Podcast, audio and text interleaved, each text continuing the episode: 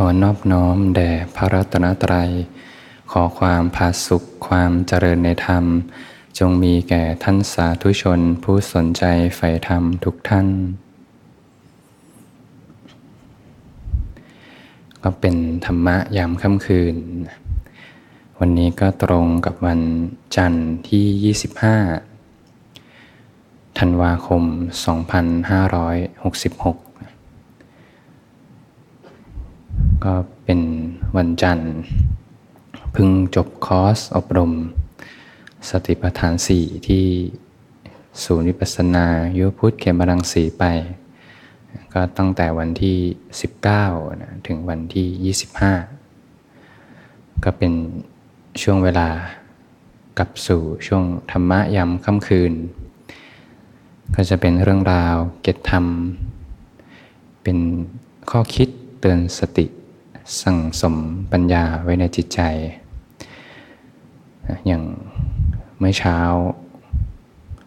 ช่วงพิธีปิดเนี่ยก็จะมีนกอยู่ตัวหนึ่งก็บินอยู่ในศาลา จริง ๆ นกตัวนี้ก็เข้ามาตั้งแต่เมื่อวานแล้วนะเข้ามาในศาลาก็ทีมงานเขาก็พยายามไล่กัน แต่เขาว่านกตัวนี้เป็นนกที่บินสูง เปิดประตู รอบศาลาไปก็ ไม่บินลงมาสักทีก็บินอยู่ในศาลาเนี่ยฟ้าก็สูงประมาณตั้ง 8 เมตร บินไปก็ติดฟ้าไม่ออก พอจบคอร์สเสร็จทีมงานเขาก็หาวิธีที่จะช่วยเหลือนกกัน เขาก็เอาอาหารมาล่อนะเรียกว่าเตรียม อาหารมาเผื่อมันจะหิวนะเพราะมันก็บินทั้งคืนละทั้งคืนเลย หาทางออก บินไปก็ชนฝ้า ชนด้านข้างด้านบนบ้าง ก็เตรียมอาหารล่อไว้แล้วก็ เตรียมที่จับไว้ พอกินอาหารปุ๊บดึงเชือกก็จะจับได้ แต่ก็ไม่ลงมาทีทีมงานเขาก็หาวิธี ขึ้นมาอีก เนื่องจากฝ้าอยู่สูงเนี่ยก็อาศัยบันได แล้วก็ทำสวิงจับนกต่อไม้ยาวๆขึ้นไป พอไปเกาะที่ตรงด้านข้างนะตรงฝ้าด้านข้างก็ ปีนขึ้นไปแล้วก็จับปุ๊บจับไม่ได้นกก็บินไป ไปอีกจุดหนึ่งก็ตามจับไปก็บินไป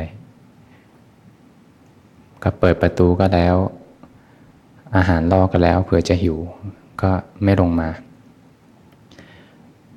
เอาเตรียมอุปกรณ์จับก็แล้วก็ไม่ลงมา สุดท้ายนกเหนื่อยก็บินลงมา เขาก็จับได้ก็ปล่อยออกไป happy ending ก็เรียบร้อย รอดไป ตอนแรกก็คิดอยู่เอ๊จะจับได้ยังไงตั้งสูง ไม่รู้จะรอดไหมเนี่ยไม่บินลงมาเลย แต่ถ้านกบางตัวเนี่ย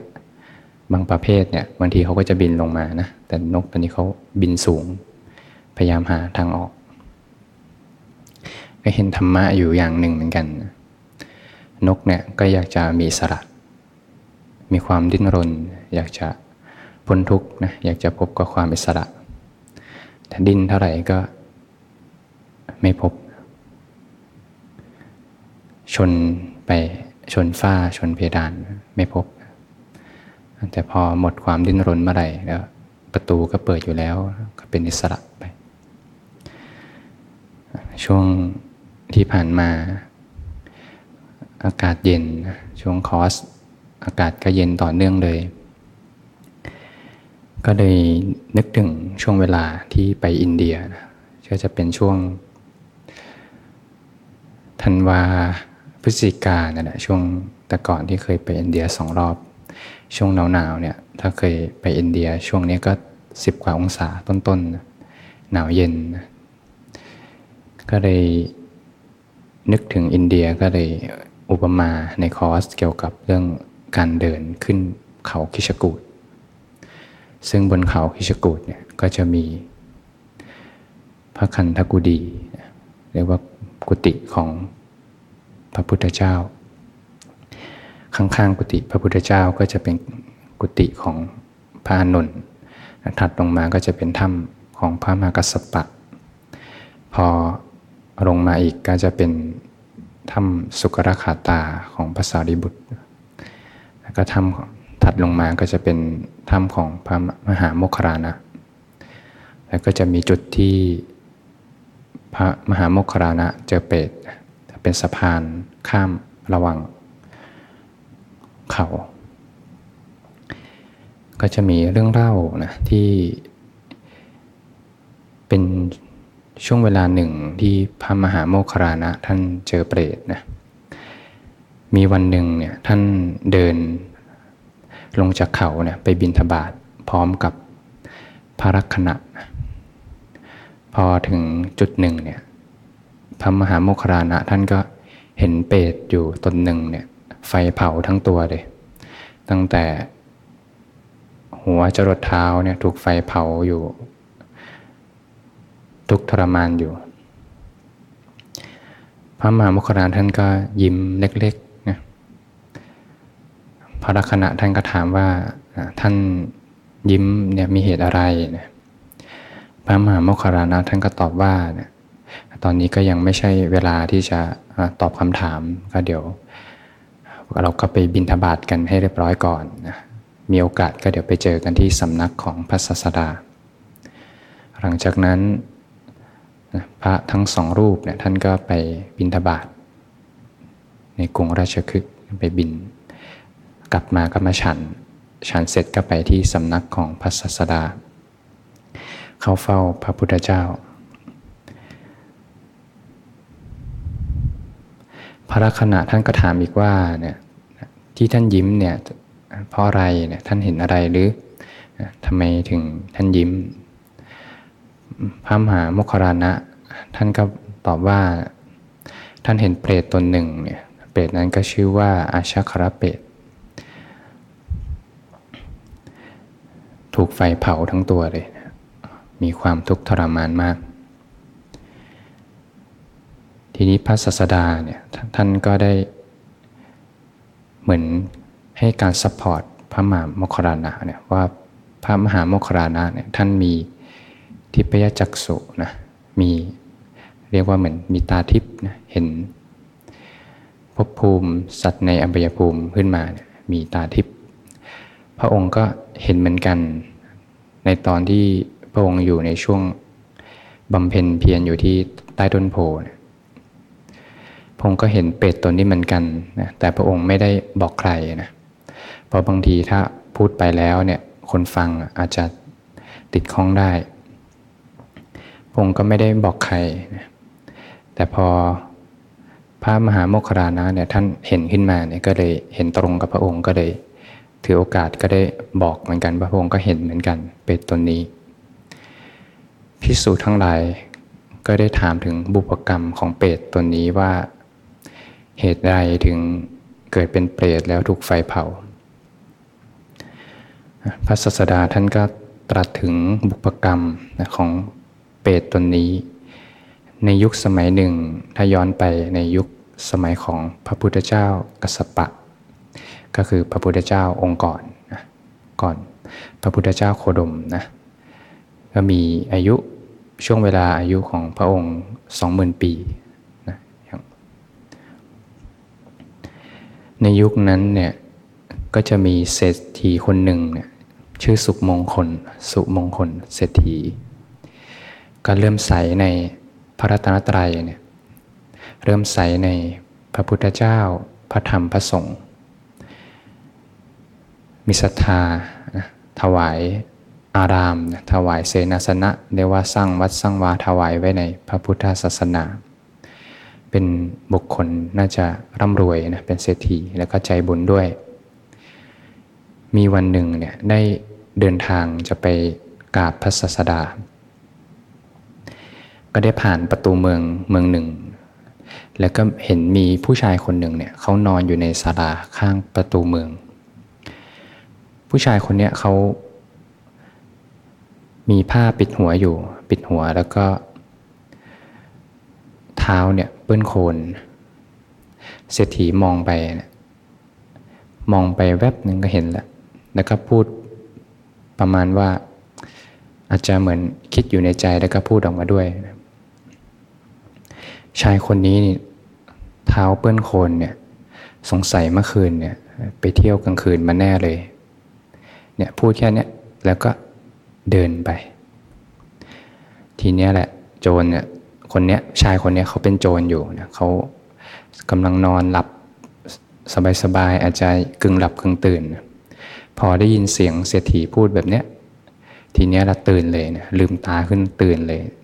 ฮีเตอร์ในใจขึ้นเลยเนี่ยจุดเดือดขึ้นเลยเนี่ยจากร้อยจากศูนย์กลายเป็นร้อยเลยเดือดอยู่ในใจ เรียกว่าโกรธขึ้นมาเลย ก่อนที่จะเล่าต่อก็จะเห็น มิติมุมมองหนึ่งสำหรับผู้ที่เห็นอริยสัจกับผู้ที่ไม่เห็นอริยสัจนะอย่างผู้ที่เห็นอริยสัจเนี่ยจะเห็นว่า มีรูปมากระทบ เสียงเนี่ยเป็นรูปมากระทบปุ๊บใจสั่นไหว รูปกระทบใจสั่นไหว เสียงที่เป็นรูปมากระทบใจสั่นไหว เวลามีทุกข์ที่เกิดขึ้นมานะก็จะเห็นอ้อทุกข์เนี่ยมาจากเหตุแล้วก็ใจสั่นไหวพอเปลี่ยนเหตุมามีสติ หรือไม่บางทีรู้สึกถึงลมหายใจ เหตุดับ ทุกข์ก็ดับไป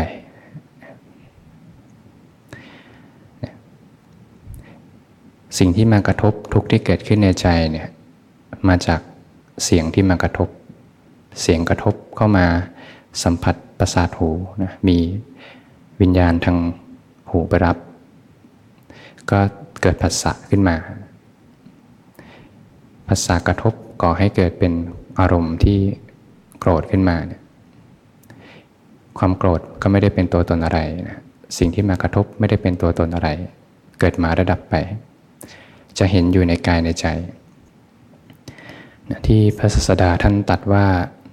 พูดถึงพร้อมด้วยทิฏฐิเนี่ย ที่เรียกว่าพระโสดาบันเนี่ย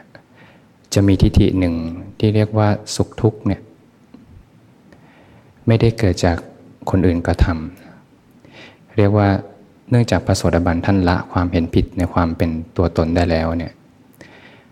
จะไม่เวลามีความทุกข์หรือว่ามีสิ่งต่างๆ เกิดขึ้นจะเห็นแต่ความเป็นเหตุเป็นปัจจัย อย่างภาษากระทบทุกในใจเกิดขึ้นทุกในใจ เป็นผลที่มาจากภาษากระทบ ทุกนี้ไม่ได้มีตัวตนอะไร จะไม่ออกไปโทษคนอื่น จะโทษคนอื่นว่าคนนี้ทำให้ฉันทุกข์ จะไม่เกิดขึ้นกับผู้ที่ถึงอริยสัจพระโสดาบันท่านก็จะเห็นธรรมอันเป็นเหตุและธรรมที่เกิดมาแต่เหตุนะอย่างภาษากระทบมาเป็นเหตุปึ๊บผลใจสั่นไหวเนี่ย ใจที่สั่นไหวไม่ได้เป็นตัวตนอะไรภาษาที่กระทบเนี่ยไม่ได้เป็นตัวตนอะไร มีแต่สภาพธรรมที่เกิดแต่เหตุแต่ปัจจัย แต่ถ้าผู้ที่ไม่เห็นอริยสัจเนี่ยก็จะเห็นอีกมิติหนึ่ง เห็นมุมมองหนึ่ง จะต่างกัน อย่างเช่น โจรคนนี้เศรษฐีพูดมากระทบเข้ามาเนี่ยเขาโกรธ เนื่องจากมีสักยทิฏฐิเนี่ยความเห็นผิดในความเป็นตัวตนเนี่ยความโกรธเนี่ยเขาจะรู้สึกว่าเขาโกรธเมื่อเขาโกรธขึ้นมาเนี่ยมีเราเมื่อมีเราจะมีเขา ทีนี้แหละ จะเห็นกันคนละเรื่องละเรียกว่าเห็นกันคนละอ่าว แล้วก็จะเดินไปคนละอ่าว ถ้าถามว่าเหตุแห่งทุกข์คืออะไร ผู้ที่ถึงอริยสัจก็จะเห็นว่าเหตุแห่งทุกข์ ก็มาจากใจที่สันไหว ใจที่ดิ้นรน มีตัณหาอยู่ในใจ เมื่อดับเหตุได้ทุกข์ก็ดับไปเป็นการเจริญมรรคเรียกว่าจบที่ใจ จบที่ใจไม่มีออกไปภายนอก แต่พอผู้ที่ไม่เห็นอริยสัจเนี่ยถ้าถามลองไปถามโจร โจรครับ ที่โจรทุกเนี่ยมาจากใครมาจากอะไร โจรก็จะบอกเลยว่าทุกเนี่ยมาจากเศรษฐีที่มาพูดไม่ดีนะเห็นไหมโยมจะเห็นมิติมุมมองไหมว่าไปกันคนละเรื่องเลย เมื่อทิฏฐิไปกันคนละเรื่องเนี่ยการกระทำจะไปกันคนละเรื่องเลย อย่างถ้าเป็นผู้ที่ถึงอริยสัจเนี่ยความโกรธเกิดขึ้น รู้วิธีจัดกการจัดกการอารมณ์ในใจ เปลี่ยนมาเจริญมรรคทุกข์ก็ดับไป แต่พอไม่เห็นอริยสัจนี่ทีนี้แหละ เห็นว่าเห็นเหตุ เหตุแห่งทุกข์คือเขามากระทำเราทีนี้แหละไปกันคนละเรื่องเลย เนื่องจากมีความเห็นผิดในความเป็นตัวตน มีเราขึ้นมาแล้วเนี่ยก็มีเขาขึ้นมา พอมีเขาขึ้นมาก็เริ่มกระทำกรรมละนะหลังจากนั้นโจรก็เริ่มกระทำกรรมทีนี้แหละ วงจรที่ก่อให้เกิดทุกข์เนี่ยก็เริ่มค่อยๆ ขยับไปทีละสเกลสเกลไป ค่อยๆ ขยับไปขยับไปจรเริ่มจุดเดือดขึ้น เริ่มโกรธแค้นเสียทีขึ้นมา โจรก็หาวิธีเลยที่จะทำให้เศรษฐีเนี่ยพินาศไป โจรก็เริ่มจากสืบกันว่าเศรษฐีเนี่ยบ้านอยู่ไหน บ้านอยู่ที่ไหน เดี๋ยวก็จะไป ตามไปดูว่าบ้านอยู่ที่ไหน มีอะไรบ้างเนี่ยก็จะจัดกการเศรษฐีเลย เพราะแค้นมาก เพียงแค่คำพูดคำหนึ่งเนี่ยแต่ใจเนี่ยเจ็บมากเลย ทั้งที่ความจริงเป็นแค่ลมปาก เป็นเพียงแค่สิ่งที่เป็นสายลมนะเห็นความจริงจริงเหมือนสายลมที่มากระทบแล้วก็หายไปภาษากระทบแล้วก็หายไป ใจสั่นไหวแล้วก็หายไป แต่พอนำก็เข้ามาเก็บอยู่ในใจแล้วทีเนี้ยจุดเดือดขึ้นเลย ก็เลยไป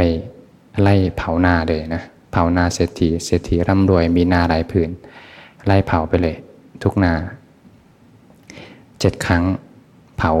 แปลงนี้ไปเผาอีกแปลงหนึ่งเผาแปลงนี้ไปเผาอีกแปลงหนึ่งเผากันไปเจ็ดครั้ง ทีนี้ก็ยังไม่พอนะ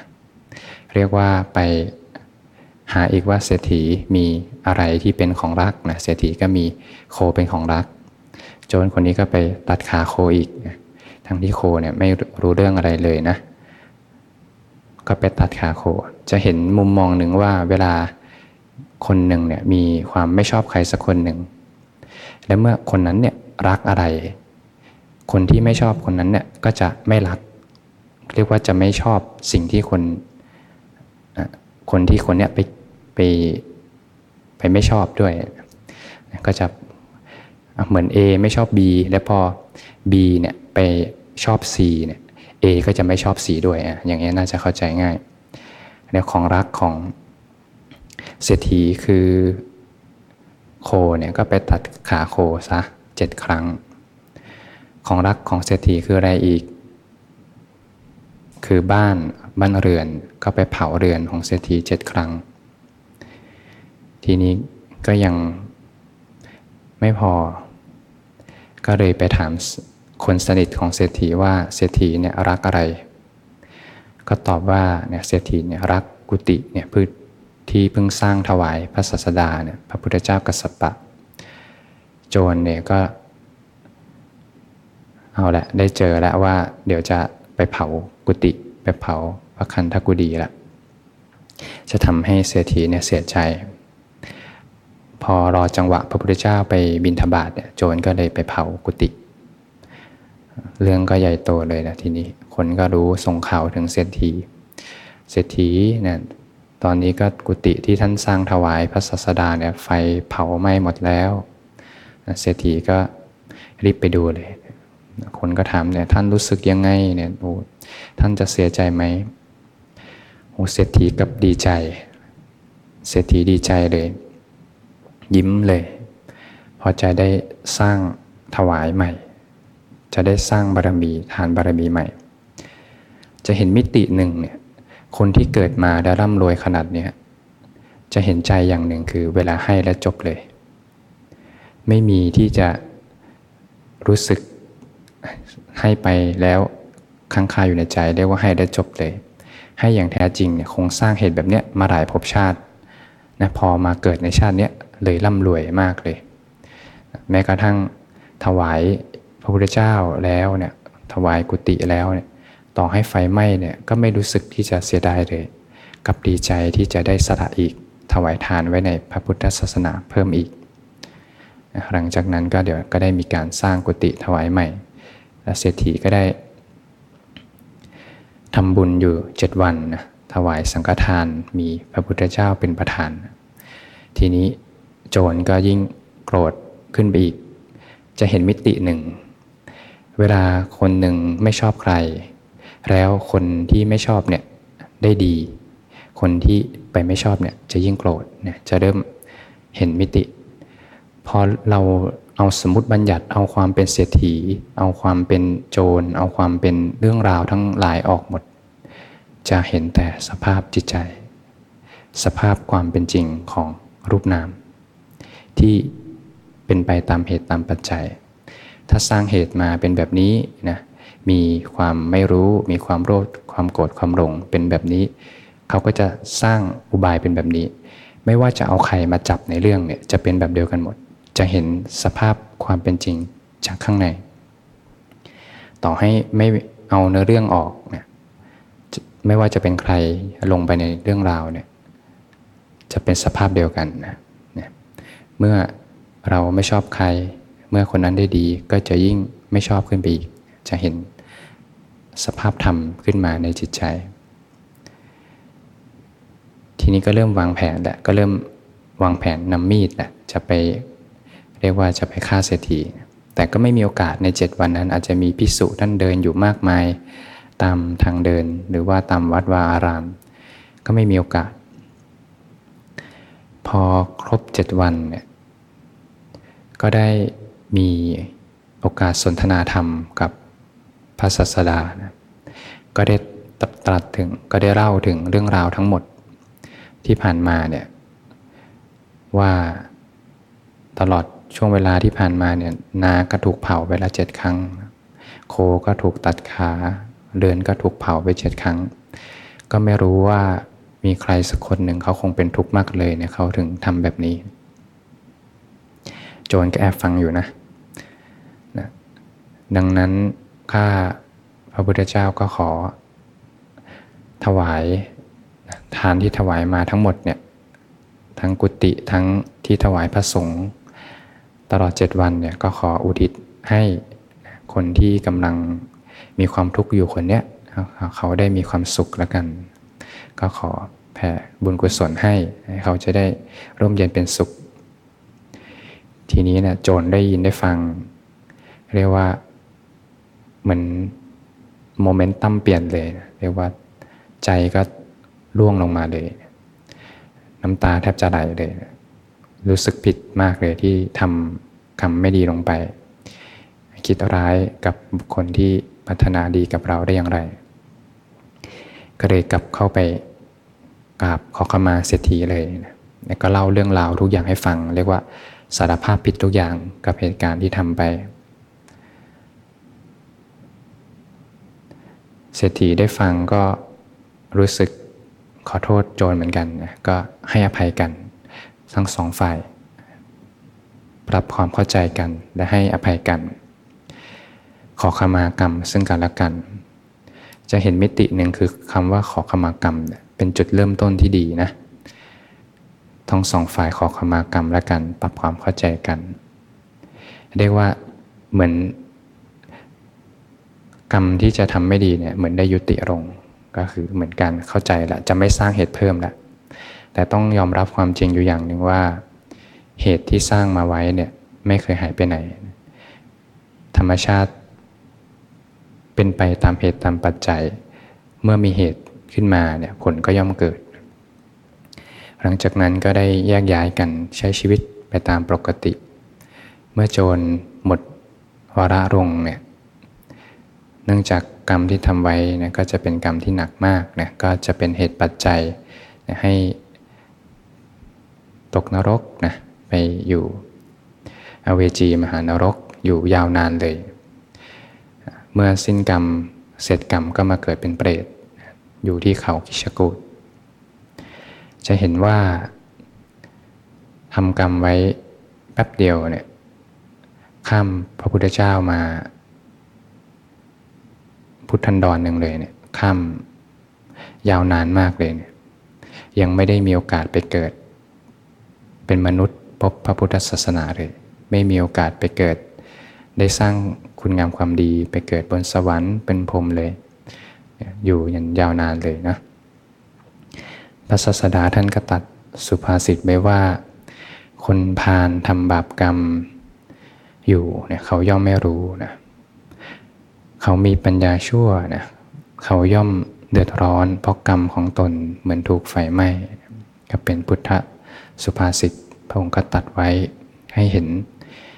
เหตุปัจจัยนะว่าบางทีคนเราเนี่ยก็ทำไป ก็เพราะว่าไม่มีปัญญานะพอกระทำกรรมไว้แล้ว ผลที่ทำไว้ก็ย่อมให้ผลอย่างแน่นอน เราก็หมั่นที่จะสร้างคุณงามความดีไว้ จะเห็นเลยว่าอริยสัจเนี่ยสำคัญมากเลย